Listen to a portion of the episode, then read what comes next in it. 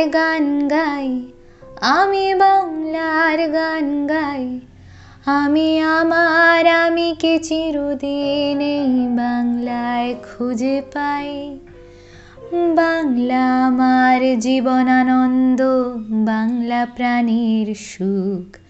আমি একবার দেখি, বারবার দেখি দেখি বাংলার মুখ। দেখলেন তো?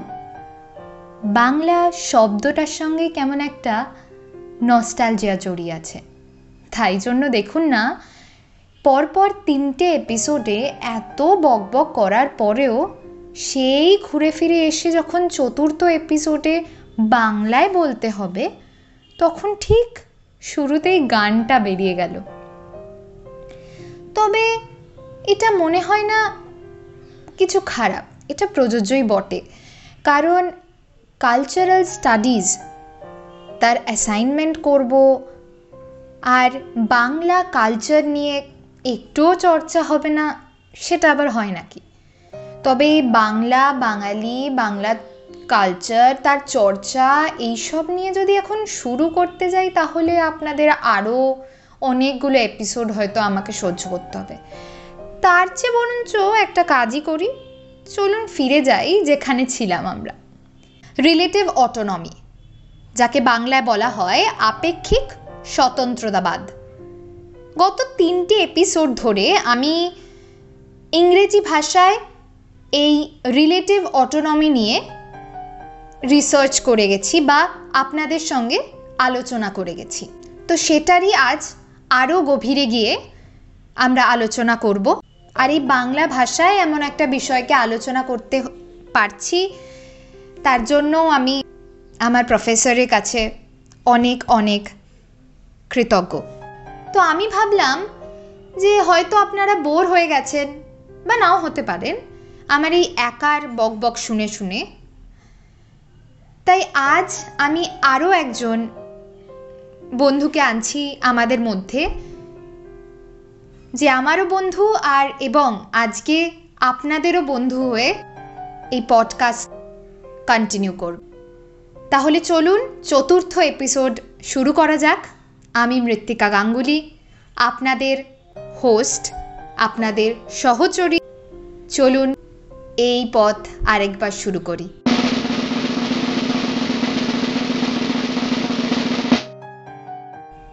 প্রথমেই অনেক অনেক ধন্যবাদ এবং স্বাগতম আমাদের এই পডকাস্ট সিরিজে জন্য, আসার জন্য সময় দেওয়ার জন্য। তো আমার, আপনার কাছে প্রথম প্রশ্ন, আপনি যদি এইটুকু বলেন যে কার্ল মার্কস সম্পর্কে একটা সাধারণ ব্যাখ্যা, কারণ আমরা গত তিনটে এপিসোড ধরে কার্ল মার্কস তার থিওরি, মার্কসিজম এগুলো সম্পর্কে মার্কসবাদ অনেক কিছু শুনে এসছি। তো আমি আজ আপনার কাছ থেকে এইটুকু জানতে চাইব যে কার্ল মার্কস সম্পর্কে আপনি মানে যাকে নিয়ে এই এত থিওরি, এত কথাবার্তা, তার সম্পর্কে যদি আপনি কিছু বলেন। আচ্ছা কার্ল মার্কস বলতে সবার প্রথমে যেটা মনে পড়ে সেটা হচ্ছে যে ভদ্রলোক একজন জার্মান দার্শনিক ছিলেন। এবং শুধু দার্শনিক বললে তাকে অপমান করা হবে, কারণ একাধারে তিনি সমাজতত্ত্ববিদ, সমাজতান্ত্রিক বিপ্লবী, সমাজবিজ্ঞানী, রাজনৈতিক তাত্ত্বিক এবং ঐতিহাসিক ও অর্থনীতিবিদও ছিলেন। সমগ্র বিশ্বে যতজন আমরা দার্শনিকের নাম মনে করতে পারি এই মুহূর্তে, যাদের চিন্তা ভাবনা শিক্ষা, দর্শন ইত্যাদি পৃথিবীর বড় বড় দেশে, বড় বড় অর্থ ব্যবস্থায় মানে মারাত্মক রকমের প্রভাব রেখে গেছে। তার মধ্যে মানে মানে একদম অগ্রসর শ্রেণির নামগুলোর মধ্যেই কালমার্কসের নাম থাকবে। তার তিনি অনেকগুলো বই লিখেছেন। তার মধ্যে সব থেকে বেশি প্রভাবশালী যে দুখানি, দুটি বই, তার মধ্যে একটি নাম হচ্ছে দাস ক্যাপিটাল অর্থাৎ পুঁজি, সেটাকে বাংলায় এ করলে হয় অনুবাদ করলে হয়, এবং আরেকটি হচ্ছে তিনি একা লেখেননি, তিনি ফ্রেডরিক অ্যাঙ্গেলসের সঙ্গে লিখে গেছেন। সেটি হচ্ছে কমিউনিস্ট ম্যানিফেস্টো, যেটা বাংলায় অনুবাদ করলে হয় কমিউনিস্ট ইশতেহার। মার্কসের যে ধারণাগুলো সে ধারণাগুলো এখনও বড় থেকে মানে বড় বড় বিশ্ববিদ্যালয়, মহাবিদ্যালয় যখন দর্শন বা সমাজবিজ্ঞান বা ইয়ে পড়ানো হয়, পলিটিক্যাল সায়েন্স যেটাকে আমরা ইয়ে বলি রাষ্ট্রবিজ্ঞান, সেই ক্ষেত্রে এখনও অবধি মার্কসের শিক্ষা এবং মার্কসের রচনাগুলো অপরিহার্য। সেগুলোকে পড়ানোটা খুবই দরকার এবং সমস্ত জায়গাতেই পড়ানো হয়। আচ্ছা তাহলে এই প্রসঙ্গেই আমি আর সময় নষ্ট না করে আমার পরবর্তী প্রশ্ন আপনার কাছে বলতে চাই। সেটা হলো মার্কসিজম অথবা মার্কসবাদ বলতে আপনার মতে কি বোঝায়? আচ্ছা মার্কসবাদ যদি তুমি আমাকে জিজ্ঞেস করো তাহলে তার সব থেকে সহজ যে ব্যাখ্যাটা হবে সেটা হচ্ছে মার্কস তার জীবনে যা যা দেখে গেছেন, যা যা পড়ে গেছেন, যা যা বুঝে গেছেন এবং তার পরিপ্রেক্ষিতে যা যা লিখে গেছেন, সেই সমস্ত কিছু সংকলনটাকে মার্ক্সবাদ বলা যায়। এখন কথা হচ্ছে যে মার্ক্সবাদ একটা খুবই বৃহৎ একটা একটা বিষয় যেটাকে এই মুহূর্তে দশ মিনিটের পডকাস্টে কেন মানে দশ দিনের পডকাস্টে হয়তো সম্পূর্ণ করা যাবে না। কিন্তু তার বেসিকটা হচ্ছে যে মার্ক্সের বক্তব্য শ্রেণি সংগ্রামের ভেতর দিয়ে যে মানব সমাজগুলি আছে সেগুলোর একটা নিরলস বিবর্তন ঘটতে থাকে। তো মার্ক্স দেখছেন যে চারিপাশে যে পুঁজিবাদী ব্যবস্থা আছে ক্যাপিটালিস্টিক সিস্টেম আছে, সেই ব্যবস্থায় যে মানব সমাজ তার দুভাগে বিভক্ত হয়ে যাচ্ছে, দুটো শ্রেণীতে বিভক্ত হয়ে যাচ্ছে। দের আর টু ক্লাসেস একটা হচ্ছে শাসক শ্রেণি which Marx calls as bourgeois আরেকটা হচ্ছে শ্রমজীবী শ্রেণি, যেটাকে মার্কস বলছেন প্রলেতারিয়েত এখন এই শাসক শ্রেণি যারা, তারা রাষ্ট্র এবং কলকারখানাগুলিকে, অর্থাৎ the basic capital they have the control over the basic capital in the society এবং শ্রমজীবী শ্রেণি, অর্থাৎ the proletariat those people who are working with exchange to some money তারা জীবিকার জন্য এদের কারখানায় কাজ করছে ন্যূনতম মজুরির বিনিময়ে। দে আর সেলিং দেয়ার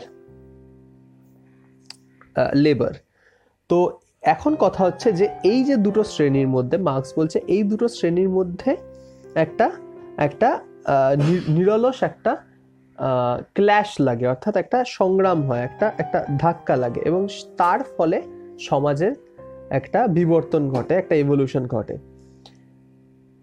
এখন এই যে এই যে এই যে এই যে ধারণাটা, এই ধারণাটায় মার্ক্সের বক্তব্য যে অস্থিতিশীল এবং সংকটপ্রবণ পুঁজিবাদী যে ব্যবস্থাটা, তার ক্রমাগত তার মধ্যে শ্রেণীবাদী যে সংগ্রামের মধ্যে দিয়ে শ্রমজীবী শ্রেণি, অর্থাৎ যে শ্রেণীটা exploited that that class which is exploited by the other class তার মধ্যে একটা ঐক্য গড়ে উঠবে। They will be united once day and এই ঐক্যবদ্ধ শ্রমজীবী শ্রেণি তখন শাসক শ্রেণীকে ক্ষমতাচ্যুত করে একটা শ্রেণীহীন একটা সমাজ গড়ে তুলবে। Society which doesn't have class So what will happen is that workers of the world will unite once day, workers, liberals, laborers, the class that Marx refers to as proletariat, they will unite one day and they will dethrone the other class, uh, the class that has been exploiting them for a long time. এই হচ্ছে মার্ক্সবাদের মূলে আছে অসংখ্য ধন্যবাদ আপনাকে আমাদের সঙ্গে এই এপিসোডে থাকার জন্য আমাদের বন্ধু হয়ে এই পথ চলায় আমাদের সঙ্গে পায়ে পা লাগিয়ে হাঁটার জন্য আশা করছি তোমাদের সবার খুব ভালো লেগেছে। আর যদি ভালো লেগে থাকে, তাহলে ভুলো না পরের এপিসোড মানে আমাদের পঞ্চম এপিসোডে জন্য অপেক্ষা করতে। আশা করি পঞ্চম এবং অন্তিম এপিসোড সেটাও তোমাদের মন ছুঁয়ে নেবে।